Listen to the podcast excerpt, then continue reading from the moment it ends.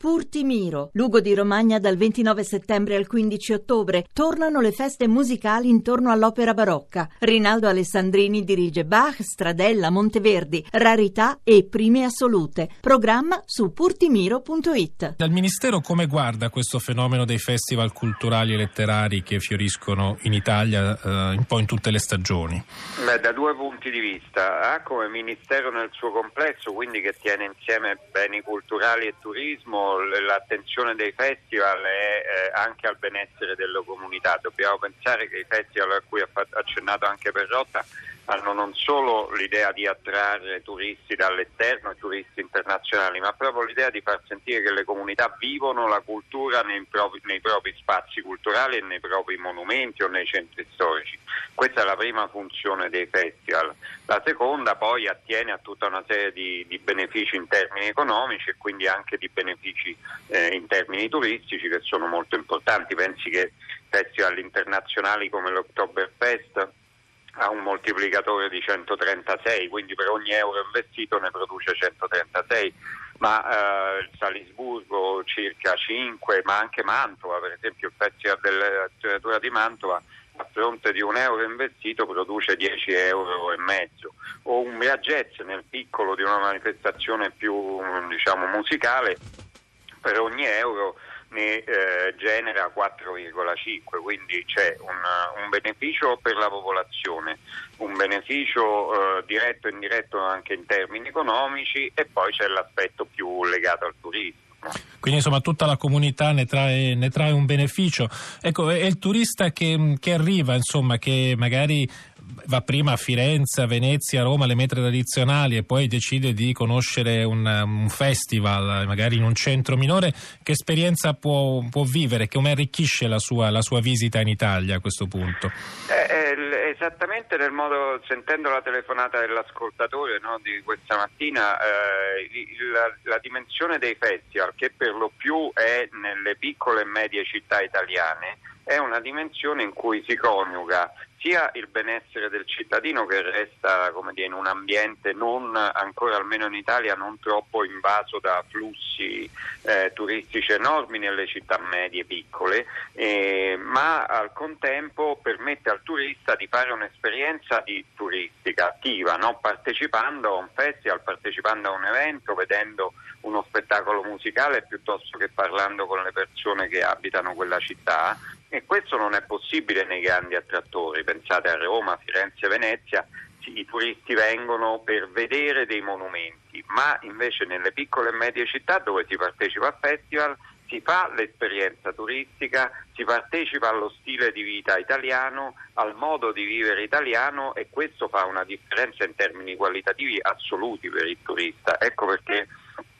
come dicevo prima, mantenere la qualità della vita del cittadino e coniugare un'esperienza di visita turistica è, eh, del, del, del turista straniero italiano è particolarmente importante i festival in questo aiutano tantissimo. Ecco, i festival nell'ottica del MIBACT aiutano anche un po' a spostare i flussi turistici dalle tradizionali città d'arte che scoppiano. Tra l'altro il MIBAC, eh, ricordiamo che nel 2016 è stato eh, dire, proclamato l'anno dei, dei, mh, dei, cammini, il 2017 è l'anno dei borghi. Mi sembra di leggere l'intenzione proprio di, di, di, di allargare l'offerta turistica facendo conoscere anche un'Italia minore, tra virgolette.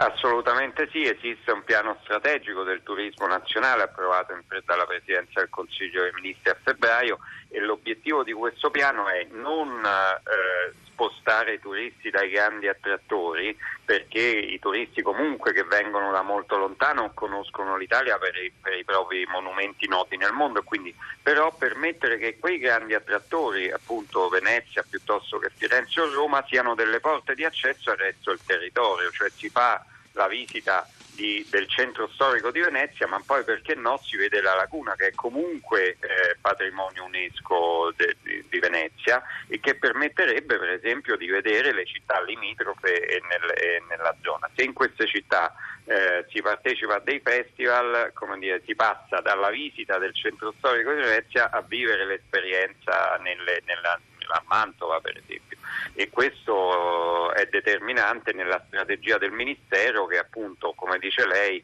a partire dai cammini, passando ai borghi e per quanto sarà il 2017 all'anno del cibo italiano che vuol dire la commissione fra agricoltura e turismo presenta nuove mete, no? l'Italia più diffusa, meno centrata sui grandi attrattori, più diffusa nel resto del, del territorio che permette anche un turismo più sostenibile, quindi di sciogliere un po' quel nodo che in quest'estate si è letto tutti, su tutti i giornali come se il turismo fosse soltanto un carico e eh, diciamo un elemento di insostenibilità, mentre il turismo è una grande eh, opportunità non solo in termini economici, ma proprio anche in termini di conoscere nuovi popoli che vengono in Italia, come ci vedono, come eh, immaginano l'Italia, come la conoscono quando la visitano e in questo i festival e le città, le destinazioni eh, non minori ma più diffuse danno un contributo determinante. Ecco, senta Palumbo, il rischio evocato dal nostro, dal nostro ascoltatore, ehm, c'era stata nei giorni scorsi eh, una, una, intervista di Alessandro Laterza, vicepresidente di Confindustria con delega al mezzogiorno, un'intervista a Repubblica che potete leggere sul nostro eh, blog, poi Laterza ne aveva parlato anche a Fahrenheit eh, qui a Radio 3, mm. ospite di Loredana Lipperini, eh, in particolare si faceva riferimento a questa chiusura della libreria Mondadori eh, di Matera e al, al, rischio che Matera eh, si trasformi, dice la terza, in un presepe turistico dove la gente va, si fa foto, mangia una pizza, beve una birra e poi se ne torna a casa. Per carità non c'è nulla di male, ma l'aspettativa era quantomeno più alta. Ecco, come evitare che anche i centri eh, minori, ma eh, sempre tra virgolette, possano trasformarsi in questo, in questo modo indicato dalla terza?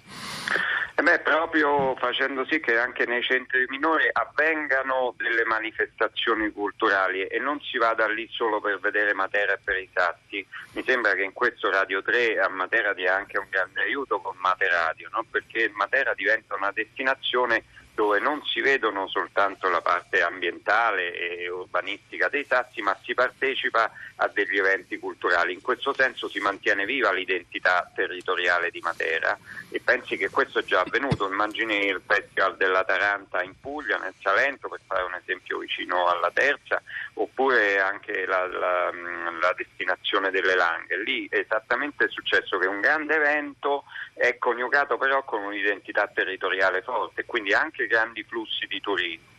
non cambiano, non stravolgono il, il, contesto territoriale proprio perché partecipano a qualcosa di molto radicato e che se Matera sarà brava, sarà capace, non diventerà solo un elemento di visita dei, dei, sassi, ma diventerà frequentazione di Matera per partecipare alla produzione di momenti culturali, in cui il turista internazionale contribuisce in modo forte. No?